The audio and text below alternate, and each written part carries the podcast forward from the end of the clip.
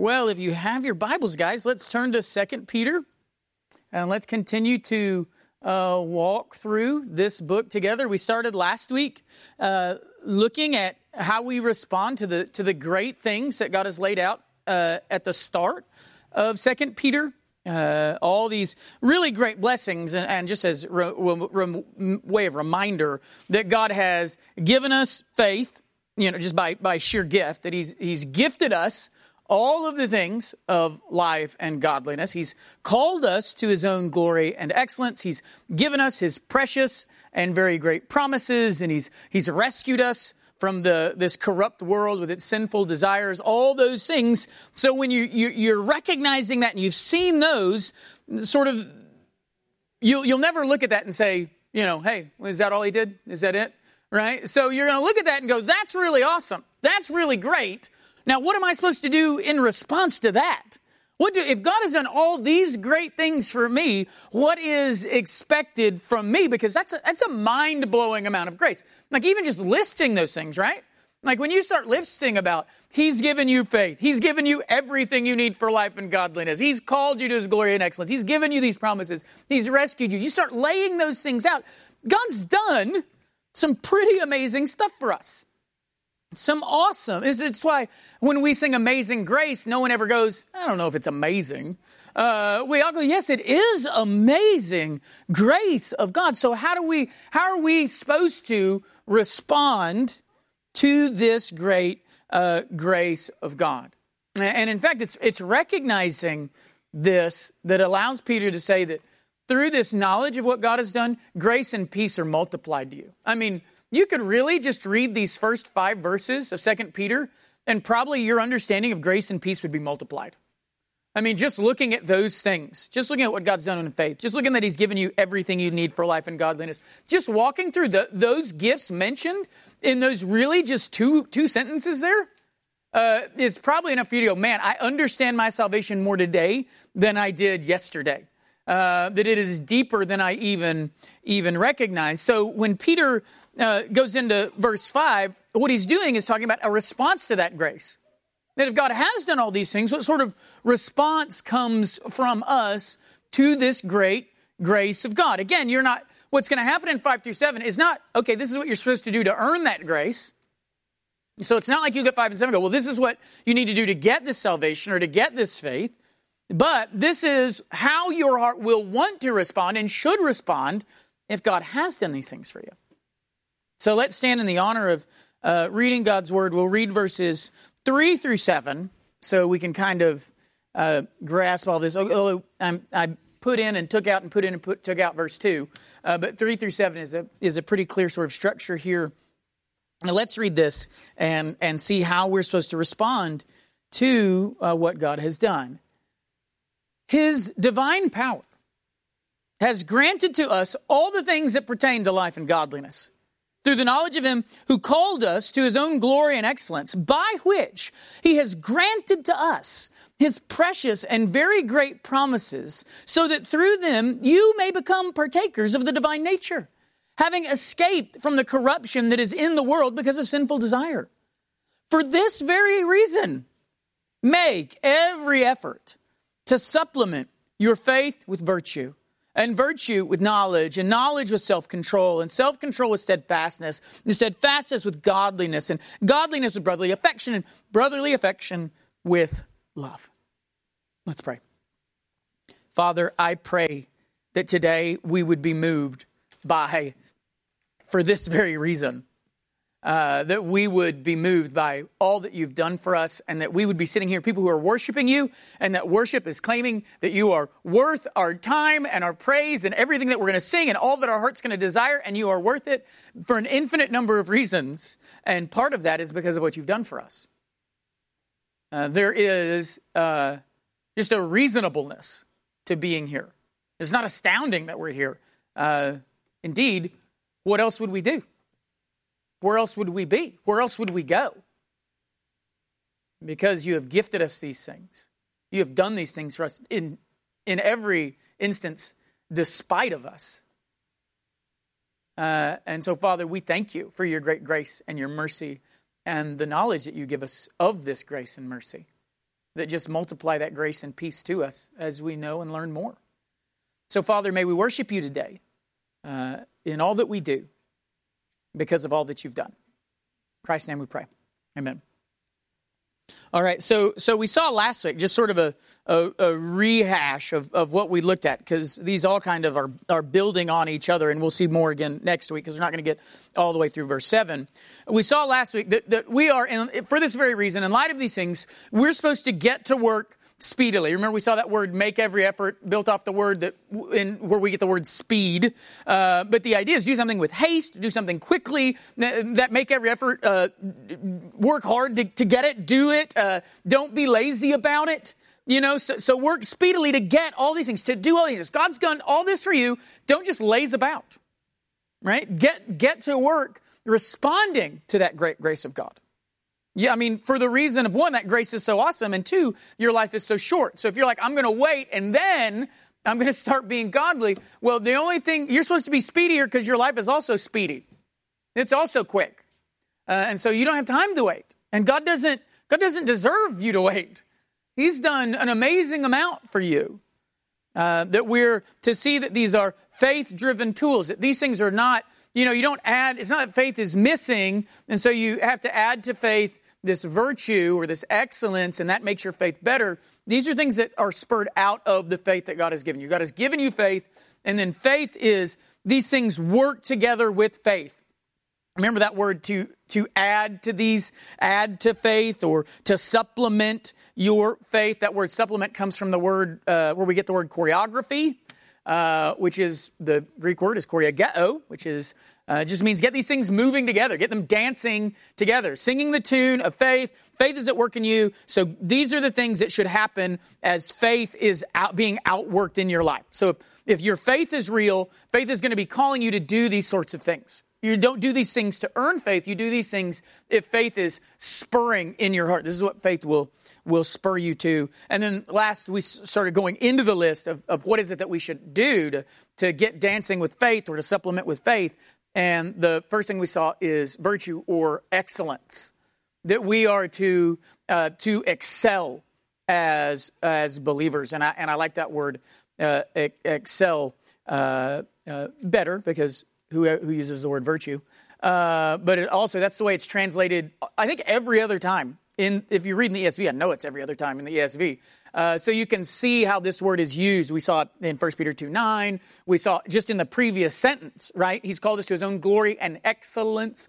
Same word. Uh, so again, just to help you see these words moving through Scripture, uh, it, it's good to sometimes get that, that, that reference. So that Christians, because of the precious and very, very great promises of God, that faith, we should desire to build a life of excellence. So, because of faith, be excellent in your Christian life. And so last week we said, no more are we going to accept as Christians a, is this okay to do? Uh, sort of mentality. Well, can I do this? Uh, that that's not as Christians. That shouldn't be the driving thing in in all of our choices. Uh, we don't want to be a, an "is this okay" Christians. We want to be those who are pursuing excellence.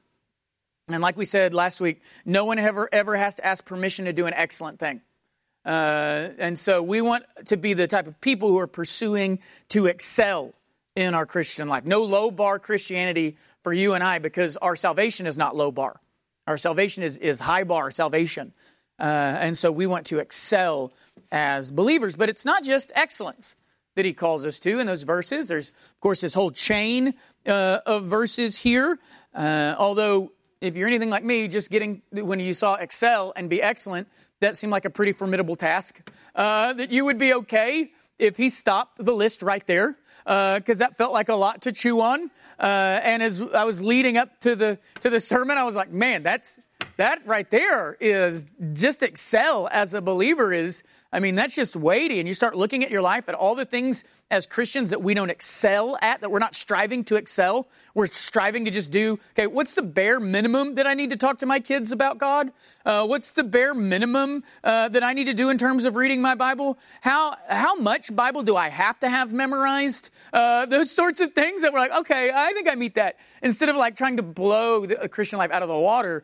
Uh, and so uh, hopefully uh, just doing that one last week was enough to get you to sort of excel uh, this week because your because your God is excellent and this your salvation is excellent. But I better get going because I'll just go back to that that same word. And we'll just we'll just look at it again. Uh, but faith is supplemented with virtue, and virtue it says or excellence is uh, supplemented with knowledge. Now, here's that important word. We said that knowledge is important. Here again, we see it. It's already been important in these opening verses. This is the third time that it's used in the first five verses. Now, in the Greek, it's used three times in three sentences. They're just three sentences to start this letter. And he's used the word knowledge in every one of these sentences to start the letter. Uh, so what have we seen knowledge has done just so far, even in the previous sentences? Well, the first thing he showed us was that grace and peace are multiplied to us through knowledge. That's the first thing that we saw uh, down in what was verse 2. Then we saw that all the things of life and godliness uh, are gifted to us through knowledge. And here we th- see another thing. Now, now this is a, a, a, different form of the word knowledge, and although for the most part throughout Peter's letter here, I think it's not going to be that big of a difference. It, it, has what we would call a, a different prefix to the word knowledge here. Uh, so, so normally I don't think it's very significant, and here I don't think it's super significant. Uh, but it does seem to be implying not a knowledge of a specific thing, but rather knowledge in general. That as as Christians Peter seems to be saying we should desire to know as much as we can. That we need to be a people who want to be knowledgeable. So, not that if you remember previously, it was a knowledge what? A knowledge of our God and Savior Jesus Christ. And it was grace and peace. Uh, so that's grace and peace. And then all the things of life and godliness are gifted us through a knowledge of God and of Christ. But here it's just knowledge that as Christians, we should long to know as much as we should know. Christian, you should be a sponge of knowledge. You should be trying to soak in as much, not to know as much as you can know about God. That we should be, uh, we should be pursuing all sorts of knowledge in our Christian life. We should long to know God. We should long to know our Bibles. We should long to know wisdom that, that Christians should want to know. And in fact, the Bible, uh, over and over throughout the Bible, says, Christian, know, pursue to know, long to know as much as we can. The, the, the Christian faith is not a dumb, blind faith. Right? There's one of the one of the worst things that happen is people start talking about like when you start knowing things, you become cold, right? Or that cold sort of seminary or scholastic idea that with knowledge comes this sort of distance. No, biblically, with knowledge comes love for God. You can't love what you don't know. This isn't some weird hippie salvation that you've got. You just sort of float around and get these feelings about God. Uh, what you feel about God, well, you might get these feelings about God, but that's the devil uh, causing you to feel things if it is not with if it does not come from knowledge. Uh, so if you want to make sure that your feelings are right about God, you have to know who God is, what He has done, what He says. And so the Bible says, Christian, pursue to know. So all the way, Proverbs chapter 4, verse 7.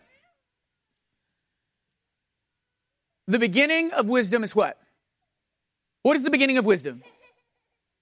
Huh? Most of you said, what? The fear of the Lord is the beginning of wisdom. And that's one verse.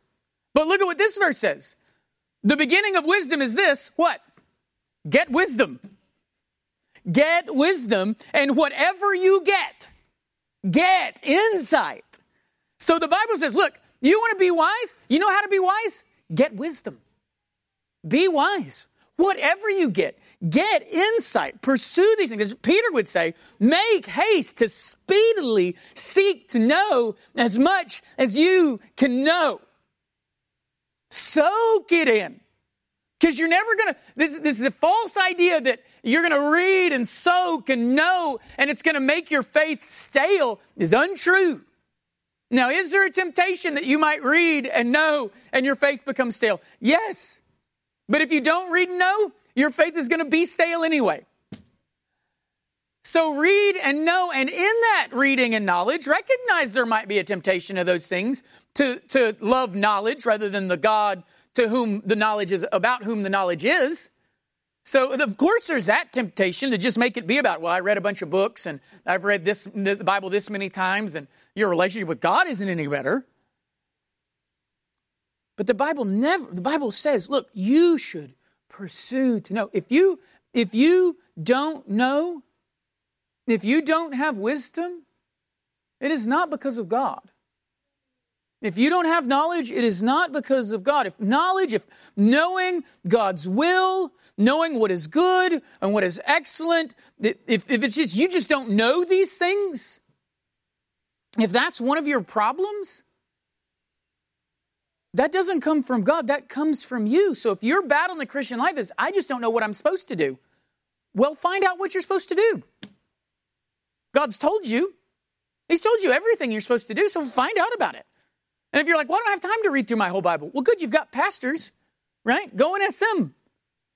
Like, and you know what they're going to tell you? Okay, this is what you should be doing. And you know what else you should be doing? Seeking to know. getting the Word. We're not going to hide it from you. We're not going to, well, maybe you should read uh, Philippians. Just read there for a little bit and then come back and tell me what you find out.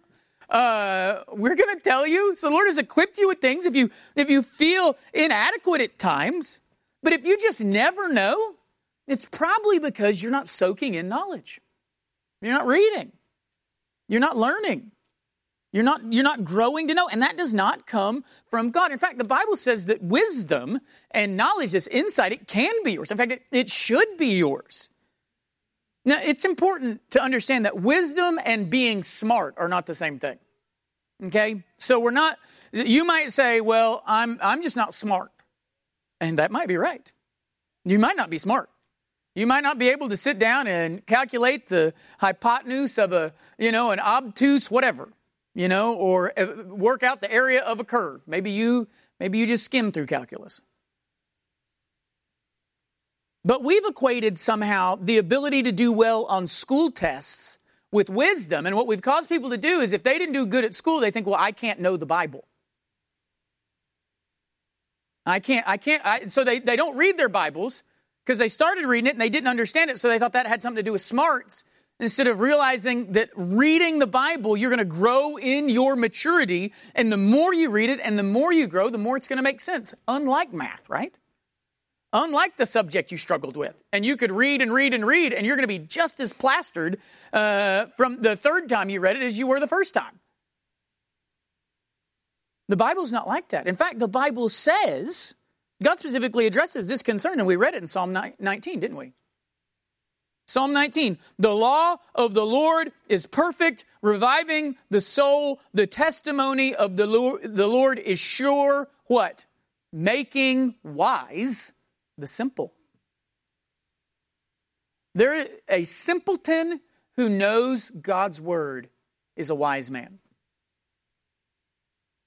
Someone who may not be able to do figurines or may not be able to do things that other people, you know, they may not be able to calculate the trajectory of the stars in the sky and launch a rocket so that it runs into them. But they can be wise. There are a lot of people who can do that first thing that are fools. Who can launch a rocket to the skies, to the stars, but can't tell you who made the stars. Wisdom and knowledge are available to us if we pursue it. The Bible says it. So if we don't have it, it's because we're not pursuing it. So Proverbs chapter 2, 1 through 6, I want you to look at how wisdom is not hiding here in our lives. Wisdom, for you to be a wise person, it is not a hidden treasure. God does not lay out, you know, uh, uh, someone in a field and under a rock they found a treasure and you think that you're going to go out and God's going to have a field of rocks. Now you're not going to know which rock to look under to find the treasure. Wisdom is going to cry out to us. So Proverbs chapter 2 verses 1 through 6, my word, my son, if you receive my words and treasure up my commandments within you, making your ear attentive to wisdom and inclining your heart to understand. So you're wanting these things. You're listening for wisdom. You're inclining your heart to understanding. Yes, if you call out for insight, which we saw back in Proverbs 4 7. Whatever you get, get insight. You go, well, how do I get insight? He says, if you call out for insight, and raise your voice for understanding, if you seek it like silver and search for it as for hidden treasures, then you will understand the fear of the Lord and find the knowledge of God. For the Lord gives wisdom. From his mouth come knowledge and understanding. Make your ear attentive. Incline your heart to it. Cry out for it. Call out. Again, this is not a passive pursuit of knowing. Your heart has to want these things. If you just stalely open your Bible and go, I just, I'll just read, I guess. And then you wonder why you're not getting anything, why you don't feel more knowledgeable. But if your heart is wanting knowledge and crying out for, if you have prayed before you read your Bible, God, help me to understand. God, help me to know. God says, if you do those things, the Lord will answer that prayer. You, a prayer that is always answered for the believer is the prayer, God, make me wise. God, help me to understand what I'm supposed to do, how I'm supposed to live. Now, if you think understanding, you're just going to go and understand the, you know, the, the, the, the, the difficult passages of Scripture, and that's all you want to know. But if you want to get into God's Word and know what it's talking about, know your God. You're not just trying to solve some weird desire to have all the trivia answers that people have. But if your desire is to know the Lord, God says He answers that desire for knowledge and wisdom and insight. In fact, like I said, wisdom is, is actually crying out for you. So if you seek it like silver, if you if you if you look for it like like like treasure, look at what you're going to find. Proverbs chapter 1 verse 20 and 23. Wisdom cries aloud in the street. This is, going to talk about how foolish it is that we don't have wisdom. Wisdom is standing in the street crying out. It's not even, wisdom is hidden in your Bible, and if you open it, it will speak to you. Right? It's wisdom is it's crying out in the streets, in the markets. She raises her voice at the head of the noisy streets. She cries out at the entrance of the city gate. She speaks. In other words, anywhere that you would have to be to be anywhere. Market, she's there. Streets, she's there. Gates of the city, she's there. all these places crying out, How long, oh simple ones, will you love being simple? And that's the reality. If you don't know, if you are not knowledgeable in the things of God, one thing you may have to, you may have to work with yourself or realize is it might be that you just love being simple. Because knowledge is there. It's not hidden. It's crying out. Streets, market, city gate, it's there for you to have. So if you like, if you've been a Christian for however long and you don't know much more than you knew when you first became a Christian, now if you just became a Christian and you're like, I don't, I still feel like a baby, that's because you are a baby. But if you've been a Christian for four years and five years and ten years and your Christian faith, you're just still like a toddler in terms of what you know, then maybe it's because your heart has loved being simple more than it's loved the knowledge of God. You've loved not knowing because if you don't know, you don't feel bad for not doing it. So, how long, O simple ones, will you love being simple? How long will scoffers delight in their scoffing and fools hate knowledge if you turn at my reproof? Behold, I will pour out my spirit to you. I will make my words known to you. And this is exactly what Jesus says the Holy Spirit does. He teaches us all things and causes us to remember them, right? Proverbs chapter 8, same thing. Does not wisdom call? Does not understanding raise her voice? On the heights beside the way, at the crossroads, she takes her stand. So again, above the city, she's crying out so that you can't say, Well, I didn't see her. I didn't know. I mean, I was down in the mar. Where was she at? She's at the heights where you see this woman standing above the city crying out, which would, would normally be what we would call a spectacle, right? Not, not hidden, At the crossroads, she takes her stand. You're like, well, I didn't pass her. It's like she stood at the crossroads where the roads meet. So if you went anywhere, you had to go past her. Beside the gates in the front of the town, at the entrance of the portals, she cries aloud, To you, O men, I call, and my cry is to the children of man. The Bible says, if you want wisdom, what should you do? You want wisdom, ask for it. We, we saw that back in Proverbs chapter 2. Seek it, raise your voice for it, cry out for it. James says the same thing. James chapter 1, verse 5. If any of you lacks wisdom, let him ask God, who gives generously to all without reproach, and it will be given him. So again, if wisdom is not yours, if knowledge and understanding are not yours, if, if you don't feel like you know, it might be because you haven't asked, or it is because you haven't asked. Because if you ask, God promises He will give it. If you seek it, it will be yours. It, wisdom is not hidden. God wants us to speedily add knowledge. In fact, the Bible warns about being speedy in your Christian faith without knowledge can be dangerous, right? That there is a, there is a danger in zeal without knowledge.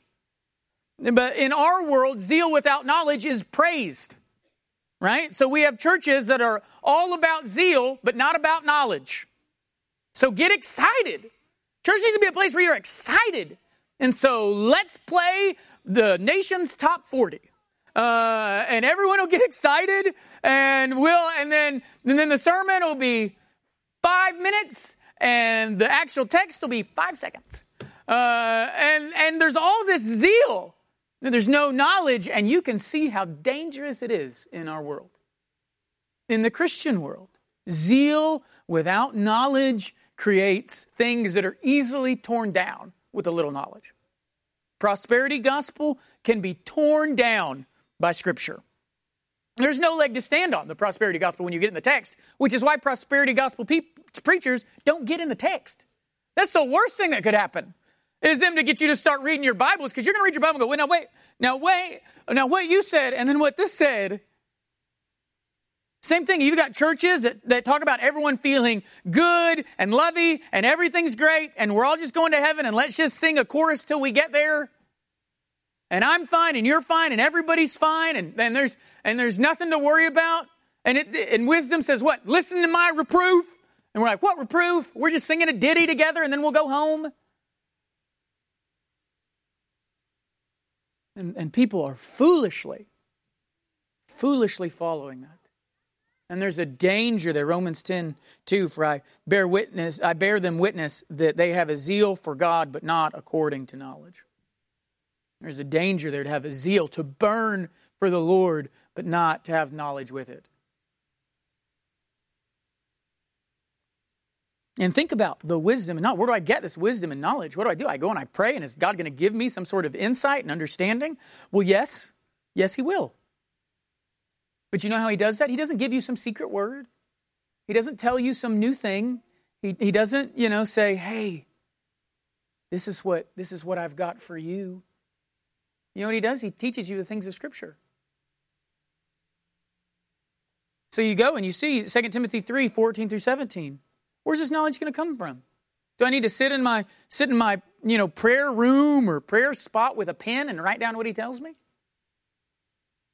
Well, that, that might be good. You should write down your convictions because we're very apt to forget them.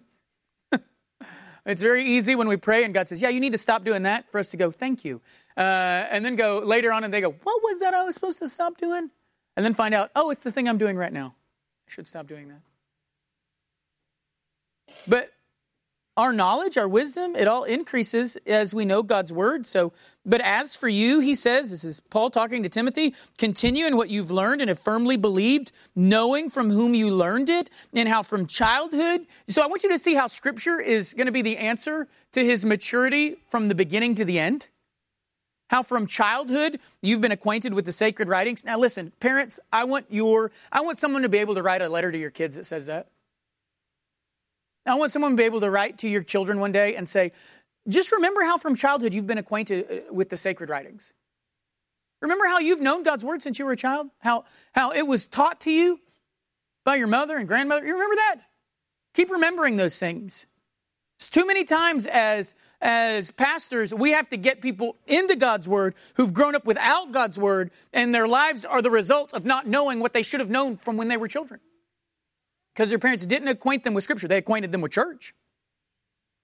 They acquainted them with, with, with you know, certain responsibilities and things they do or don't do, but they didn't acquaint them with God's word. So, so parents, let that be a goal for you that you're, someone could say to your kids, hey, you've known this since you were a kid which are able to make you wise for salvation through faith in Christ Jesus.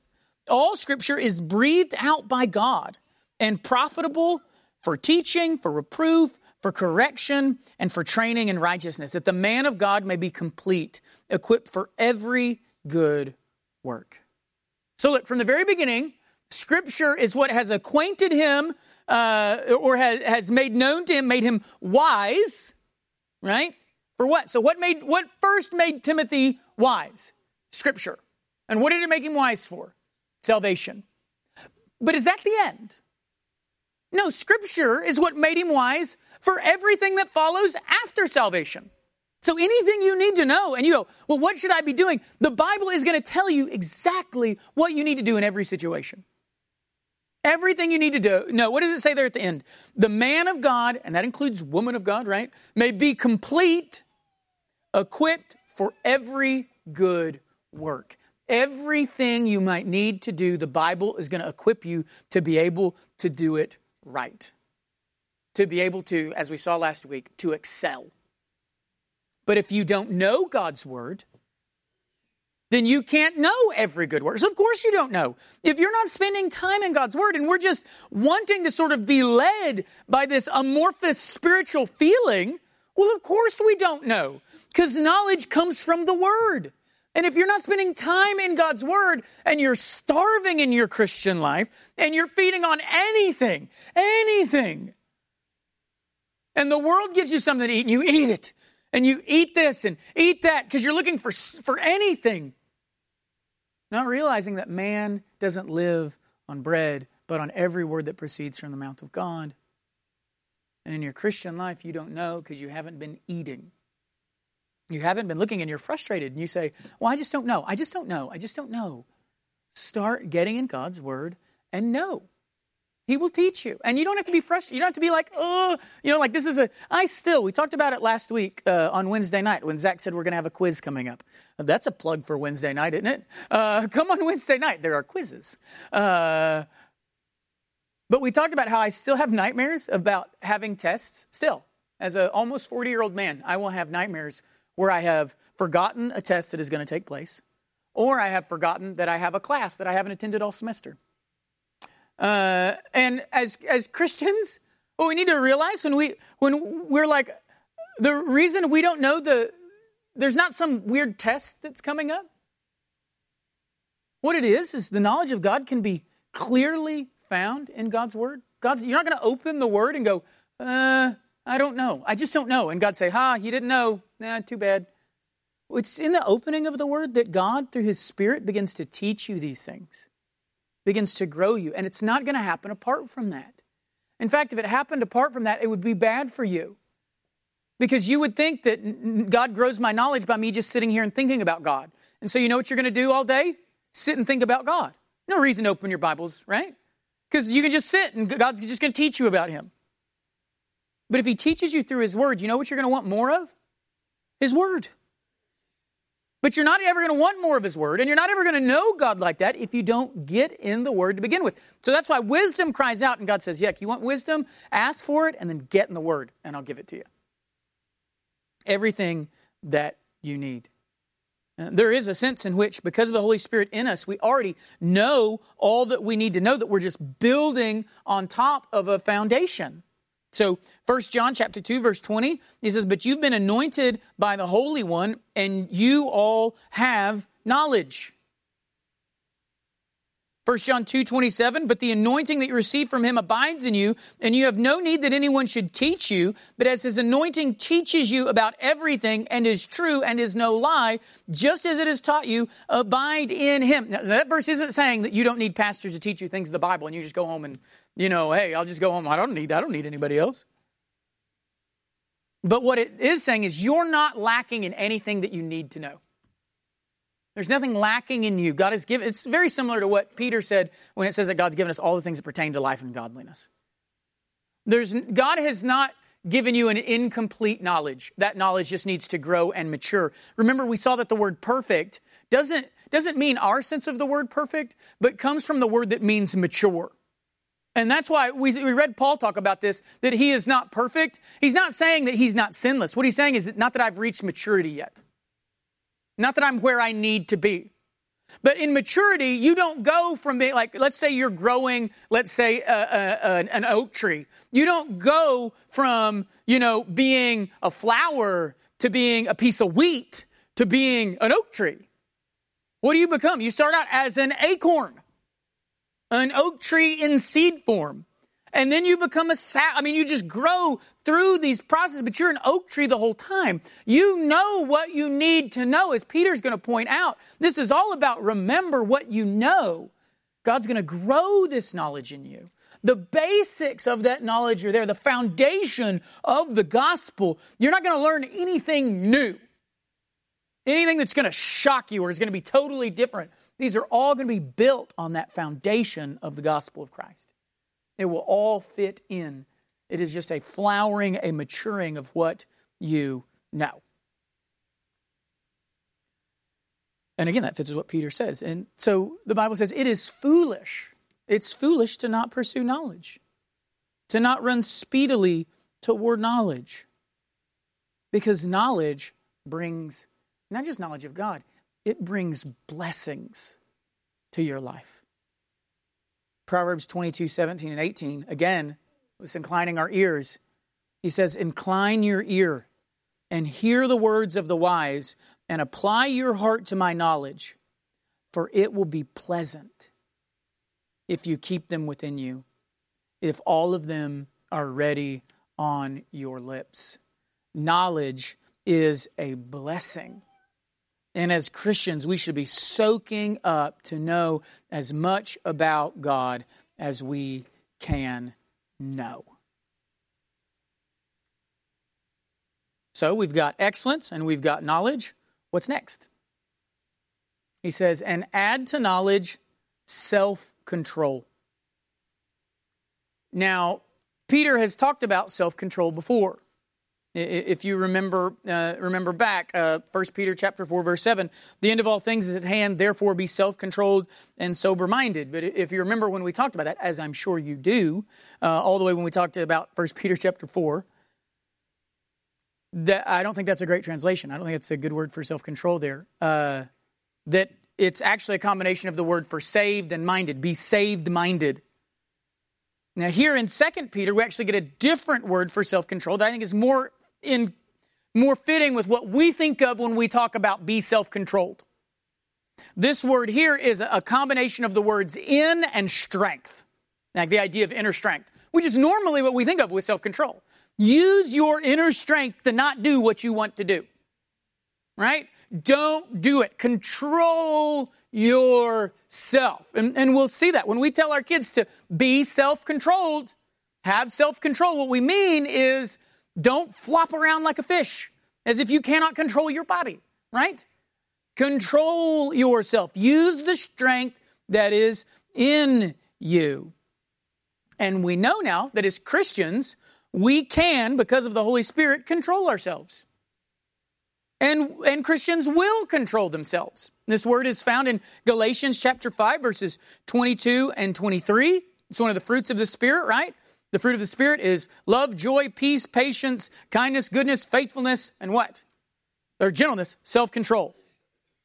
Against such things there is no law. That self control is part of the fruit of the Spirit. One of, one of the evidences that you've been genuinely, truly saved, that you've been rescued from the works of the flesh, is that you have a strength within you. There used to be just dead you, no strength. No, certainly no strength to do a godly thing. Any strength was just strength to do evil and wickedness, and you're really good at doing that. So if the Spirit is in you, the Bible says self control will blossom in your life. Inner strength will blossom in you. It will not be strength from you, but it will be strength that you do have because you will have the Spirit. Now, you, you also see this word used by Paul when he's talking to Titus about what elders, about what pastors, overseers, about what they must be. In Titus chapter 1, verse 7 and 8 says, For an overseer as God's steward. Now, this is, this is, this is going to be important for us here. An overseer as God's steward must be above reproach.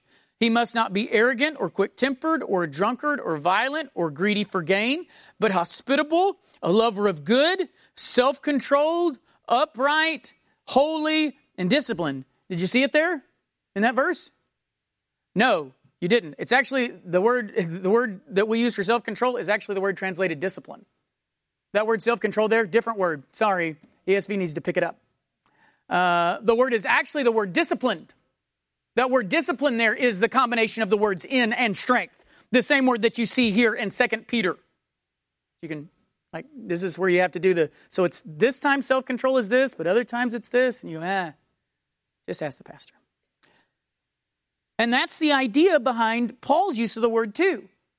The, when Paul uses this word self control in 1 Corinthians chapter 9, verses 25 through 27, every athlete exercises self control, inner strength, and all things. So athletes, they exercise self control in all things. They do it to receive a perishable crown, but we an imperishable. So I do not run aimlessly. I do not box as one beating the air but I discipline my body and keep it under control, lest after preaching to others, I myself should be disqualified. So look, it says an, an athlete will orient their entire lives. This is one of the, this, I love the Olympics, but the Olympics is like the saddest thing to me. Like, I, it is. They're like, we spent 20 years learning to do flips, and now we got a medal, and life has to happen now. Uh, but, you know, I, we're gonna, I guess I'll go be a gym coach. Uh, because that's 20 years. Um, or I learned to ice skate, and now I live in Florida. Um, so an athlete will orient their entire lives around these things, these sports, to earn a trophy, a medal. I am not athletic at all. My house is full of trophies, full of them. And you know what?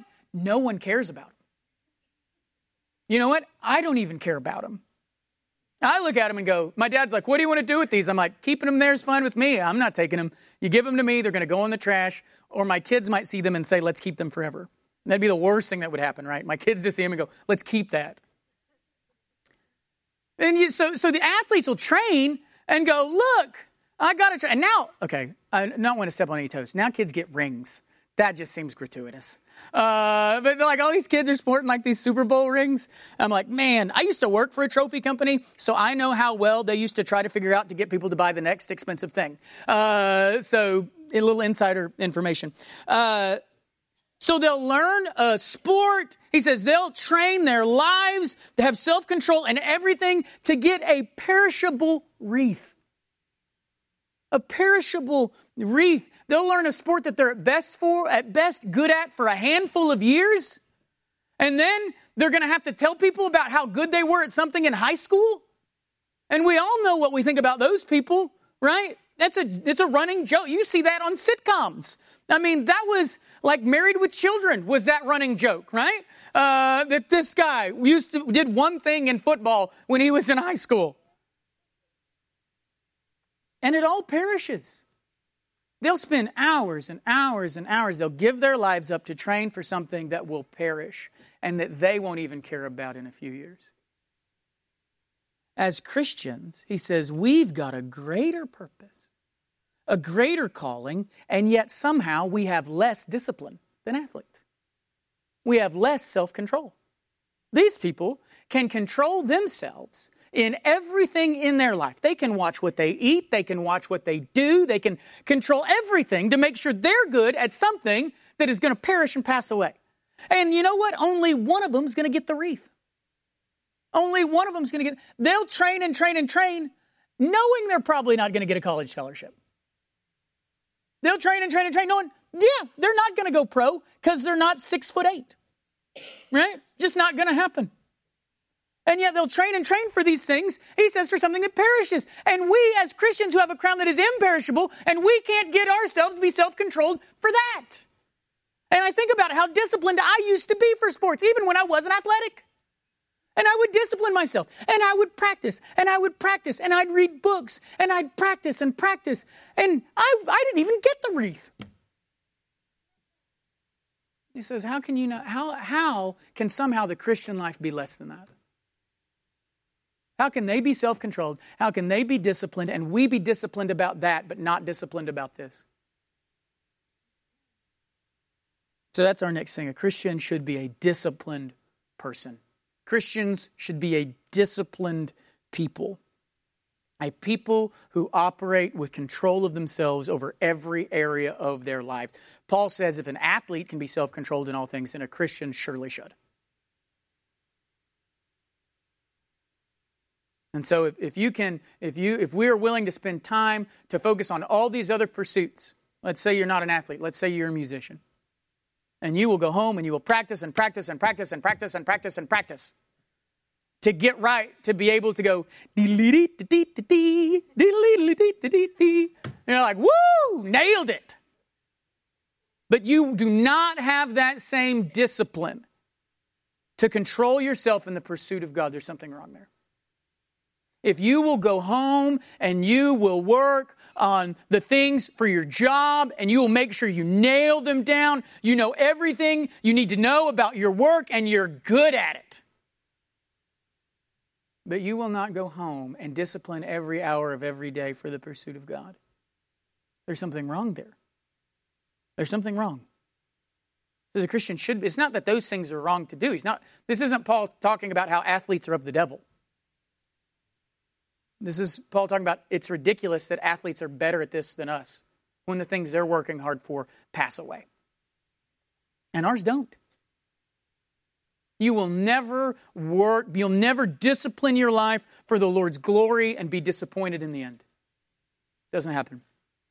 So the only reason you wouldn't be disciplined is you don't think the wreath is coming. That you don't think the reward, the joy, the happiness is coming. Because if you're willing to work hard for something that you know goes bad, How much more should you be willing to work hard for something that you know will never go away? You're never going to get a bad back in godliness.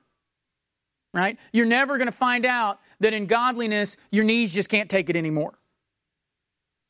And so you trained and trained and trained in football. We, I mean, there was a guy at OU had to retire as a, as a, as a junior because of too many concussions. His head couldn't take it. And there are people who walk around like this because their knees couldn't take it. You will never, a, as a Christian, run into a situation like that. So, why would you not discipline yourself in pursuit of that? As Christians, we should be disciplined. We don't, we, again, this goes back to this hippie idea of Christianity. I'm not just against the hippies, it feels like that today. But we don't just wander around in our Christian life. To steal from Paul, we're not just aimless. Christian life is not just aimless. We're not just throwing punches at the air and seeing what sanctification sort of sticks. Our lives have a purpose, and we are to discipline ourselves to live out that purpose. The problem with being undisciplined is it either shows you don't care or it shows you don't believe. If your Christian life is an undisciplined Christian life and you just do things when you want to do them and you don't do things when you don't want to do them, if your Christian life is undisciplined, you're just kind of going here and then over to here, and you do this for a little bit, then you do that for a little bit. There's no direction. There's no discipline. You're not taking, you're not using your inner strength to discipline everything in self control. Either you don't care enough to do what you know you should be doing, or you don't believe enough for it to be important. Neither of those should be acceptable to you as a Christian. Why am I not disciplined in my Christian life? Is it because I don't care? Oh, it is. Well, you shouldn't go, huh, well, I guess I just don't care. Why am I not disciplined? Is it because I don't believe? Is it because I don't believe in the imperishable wreath that he promises is coming? Is it because I don't believe this will really make me happy? Oh, it is. Because if you believe that you'd do it, oh, huh. If it's any of those things, then believe. Care. Be disciplined.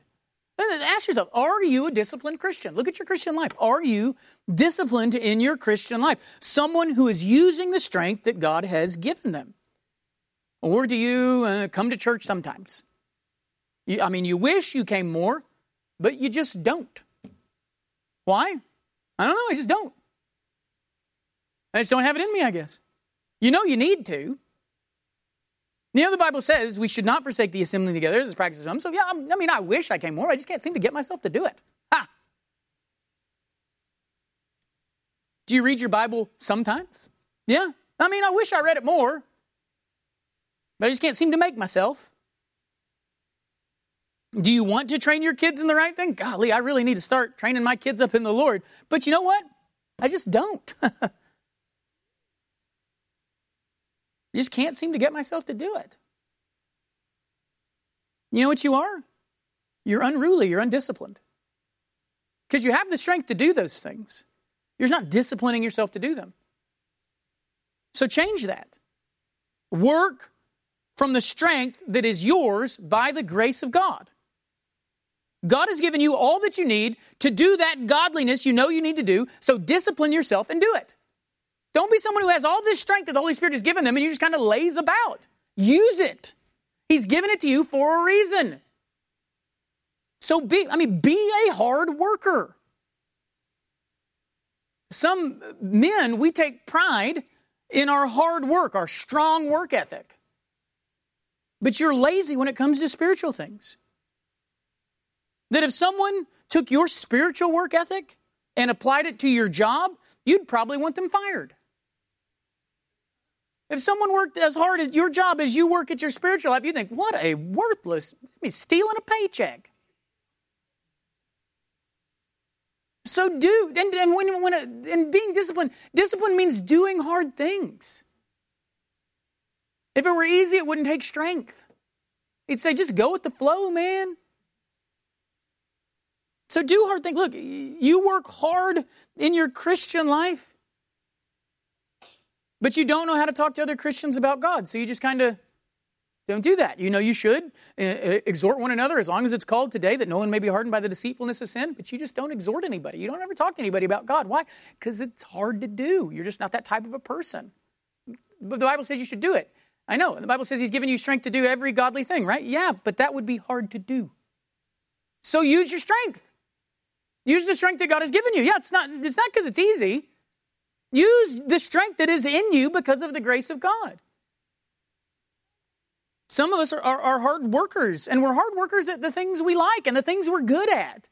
I mean, as parents, so as, this is, as parents, we, we, we don't know how to deal with our kids. So we hand them over to, to our wife, maybe, and go, she's got to be good at this because women and kids go together. So we just hand the raising of our children over to our wives. And we let them raise them up in the fear and admonition of the Lord. Well, except for the, uh, five minutes at the dinner table or right before bed. Then, by golly, we really raise them up in that few minutes. We listen to podcasts, we read books about theology, all of that. We've labored to grow in that but we're not comfortable talking to our coworkers about salvation because that's hard. Listen, to, to have inner strength is going to be doing the things that are hard. You've got to, you, being disciplined is doing hard things with the strength that is yours through Christ. So don't just be disciplined in the things you're already good at. That doesn't take discipline. It doesn't take discipline to, like, it doesn't take discipline to be, to be good at what you're already good at. Discipline is when you have to force yourself to do something that is hard to do. Something that you can only do by the strength that God has given you. Good news, God has given you the strength. I think it's funny. I think if, a, uh, when you look at our Christian lives, I think if, and the idea of being disciplined, think about if your Christian life was a teenager. If your Christian life was a teenager, you'd probably say their parents need to whip them, right? That your spiritual life is the equivalent of someone who can't hold down a job for more than a month. That's how undisciplined our Christian lives tend to be. And it's funny if if you took our spiritual life and how undisciplined we are in our spiritual life and you put it into a teenager, we would say there's something wrong with that kid. Someone, I mean, someone, this is what's wrong with society, right? That kids like that. I wonder what their parents are doing with them. Or again, If there was someone like that, we'd say that's that's what's wrong, but that's us. We are undisciplined like that in our Christian lives. We'd be ashamed to be a person like that. But we're being something like that. Eh, we're being like that in something far more important. So God says, get self controlled, get disciplined. Pursue it. Pursue to be a disciplined believer because He's given you all the tools for it. Now live the life worthy of that calling and grace and strength that He has given you. Uh, and we will stop there.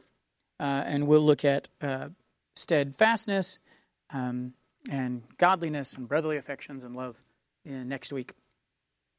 Uh, let's go ahead and end with those things. Let's bow our heads and let's think about what we've seen God call us to today. And may we search our lives and see if we are hastily pursuing these things. So let me just ask you as you're praying and asking the Lord these things, remember he says cry out for these. So so cry out to God for wisdom.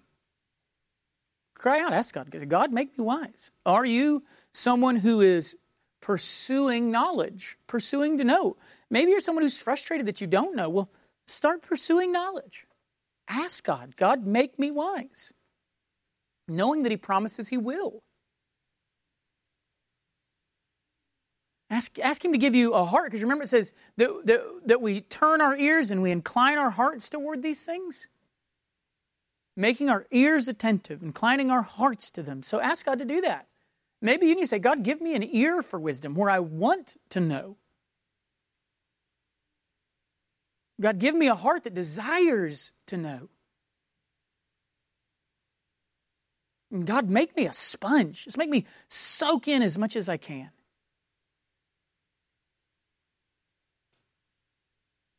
What about self control? Ask, ask God, God, am I, am I disciplined with my life? Or am I, an, am I an unruly Christian? Undisciplined? You know what? Even as we pray that, the good work of the Spirit is we probably know the answer to that because we know the areas where we're undisciplined already. Because even when we started talking about these things, we thought of those areas. So just pray. Say, God, you've given me the strength. So, God, help me to obey. Show me that I can, through you, do these things. That the Christian must be self controlled. They will be. It's one of the fruits of the Spirit. So, God, make me disciplined.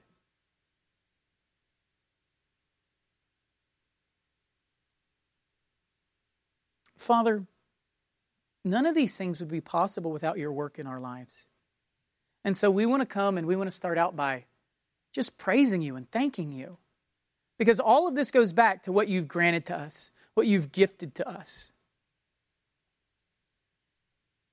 And so, God, we know that all of this work is begun by you and continued by you. And that even when you tell us to work out our salvation with fear and trembling, we know it's because it's you who gives us the will and to work for your good pleasure you tell us in Philippians? That God, you who began a good work in us, you'll be the one to bring it on to completion. We know all those things, but part of that work is that you have equipped us to use the strength that you have given us for your glory. That, Father, you have given us the ability to, to grow in our knowledge of God. And you've given us the thing in your word that equips us for every good work. So, God, may we pursue these things. May we make every effort to get these things in our lives. Knowing that these things, they do not pass away. They bring blessing and glory and honor and joy. And truly, we'd be fools to not pursue them. So let us today, Father, let us not be lazy fools let us, in self control, be disciplined believers who pursue to know you more. And oh, the joy that will come when you teach us, when you guide us, when you lead us, and when you grow us. To look more like you, more like your Son, more like image bearers that we're supposed to be. Thank you, Father, for these promises that you give, even in the calls to go and do. It's in Christ's name we pray. Amen.